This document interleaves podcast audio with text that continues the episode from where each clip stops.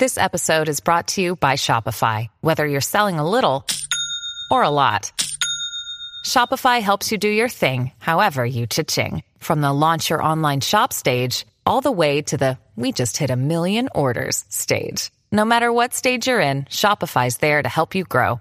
Sign up for a $1 per month trial period at shopify.com slash special offer, all lowercase. That's shopify.com slash special offer. Well, howdy there, Internet people. It's Beau again. So, today we're going to talk about the likelihood of something being used. There's a lot of concern from people about a specific item being deployed, and we're, we're going to run through the, the likelihood of it. And we will start with the situation as it is, and then we'll gradually progress through various stages before we would get to the point where it would even realistically be considered. Um, this is something that people seem concerned about, but there, there's really not a reason to be too worried about this. It's not on the table. Um, so, and, and of course, right now we are talking, we're, talking about nukes. Lots of people have asked because of what's going on in Europe, in, in Ukraine. At time of filming, hostilities haven't broken out yet. Not not direct hostilities. Um, Russia has ordered troops into eastern Ukraine, but as far as we know, the, there's no heavy fighting yet. However, Ukraine has indicated that the borders aren't changing, which means they're gearing up for a fight. So, let's just assume that happens. Okay, Ukraine and Russia, they start duking it out. NATO is assisting Ukraine. Is the use of nuclear weapons likely? No, no, it's not even on the table. Um, this is more comparable in our near peer context. This is more comparable to Vietnam or, or Afghanistan with the Soviets there. Um, there wasn't uh, the constant worry that that was that that was going to go nuclear because it it, it didn't serve anybody's purposes to use it. Same thing here. Same thing here. Russia is not going to launch um, on, on Ukraine. They're not going to launch on territory they want. That's that doesn't really uh, benefit them in any way and they know because of mutually assured destruction that launching is just bad all around. Probably not on the table. It's probably not even considered a contingency for a contingency for a contingency. It's probably not even mentioned. Um, the use of strategic forces like nuclear forces like that is just probably not even in any of the, the planning. Um, okay, so let's escalate two mistakes get made. NATO makes a mistake, Russia makes a mistake. Now, NATO and Russia are duking it out directly, not through a proxy, but directly fighting. Tensions are heightened. Likelihood still pretty low though, as long as it stays in Ukraine, as long as it stays in Ukraine or in Eastern Europe. Okay, the, the theater could expand, but as long as it stays in Eastern Europe, um, probably still not really being thought about.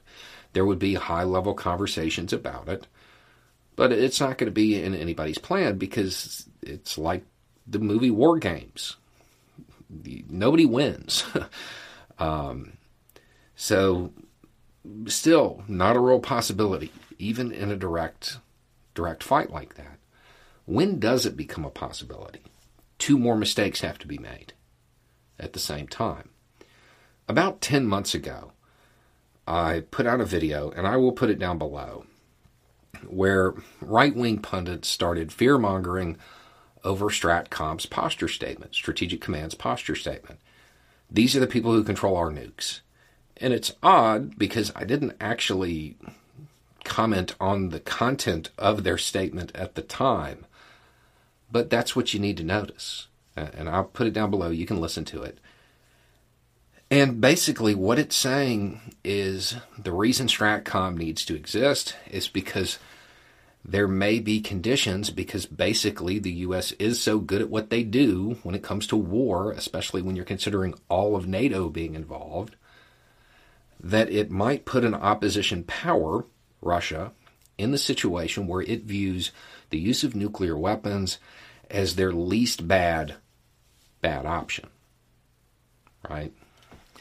So what does that mean? It means US and Russia start duking it out, right? Because we're talking about all of NATO versus Russia. Russia begins to lose. Then NATO advances into Russian territory. At this point, dynamics start changing. This isn't a conflict that's external. This is at home now. Now, two more mistakes. Those mistakes have to get made. One, NATO continues to advance. And two, Russia doesn't sue for peace. At that point, it becomes really likely. Because if the Russians are unwilling to surrender control, Putin isn't going to give up, Putin's not going to surrender, and NATO keeps advancing, something has to happen to turn the tides. Russia has to try something. Then nuclear weapons become an option. But honestly, they're not going to be the first option. Nuclear weapons are antiquated in a way. There are a lot more technologies that are available today than were available in the Cold War, some of which are is equally dis- disruptive without being as destructive and without eliciting that same massive response. If Russia launches, NATO launches. It is that simple. This is why it didn't happen during the Cold War. There's not a lot of uh, wiggle room in this. The whole idea of a limited exchange, while theoretically possible, if you're talking about in in the midst of a conflict, it would spiral out of control pretty quickly. Um, so you're talking about a whole lot of escalation from the point where we're at to to even get to the point where it would be considered. And understand when I said it becomes likely then, I'm talking about it, it becomes likely that it's considered, not not that it actually gets used. Um, so you're talking about hostilities breaking out, open hostilities, then NATO getting sucked in, then NATO advancing to the point where Russia feels a true a true threat of losing control. Then they start to think about it. Now, I mean, there is the other option that Russia decides that it's going to take on all of NATO and by some miracle actually begins to threaten Western Europe, the same principle applies. It, becomes the least bad option. You know, it's not something anybody wants to do, but we don't want to lose, type of thing. Um, but again, just like with Russia, there are other technologies available that that could that could turn the tide without going nuclear. I, I know because of Cold War rhetoric that, that nukes seem to be the, the big thing, and yeah, they are. But they're so big, they're so devastating, nobody wants to use them because once they're used, there will be a response. And generally speaking, the decision makers, the people who would make the decision to use them first, they are also the other side's first targets. Um, it's not it, it isn't incredibly likely. Think about how long the Cold War ran, and, it didn't happen. Um, it's not to say that it can't, but I, I think it would be a mistake for the United States to succumb to that kind of constant fear uh, of uh, of nuclear annihilation. It, we're going back to a near peer contest, yes, but we we can probably assume a little bit of a different posture when it comes to strategic weapons, when it comes to nuclear weapons like that. So, anyway, it's just a thought. Y'all have a good day.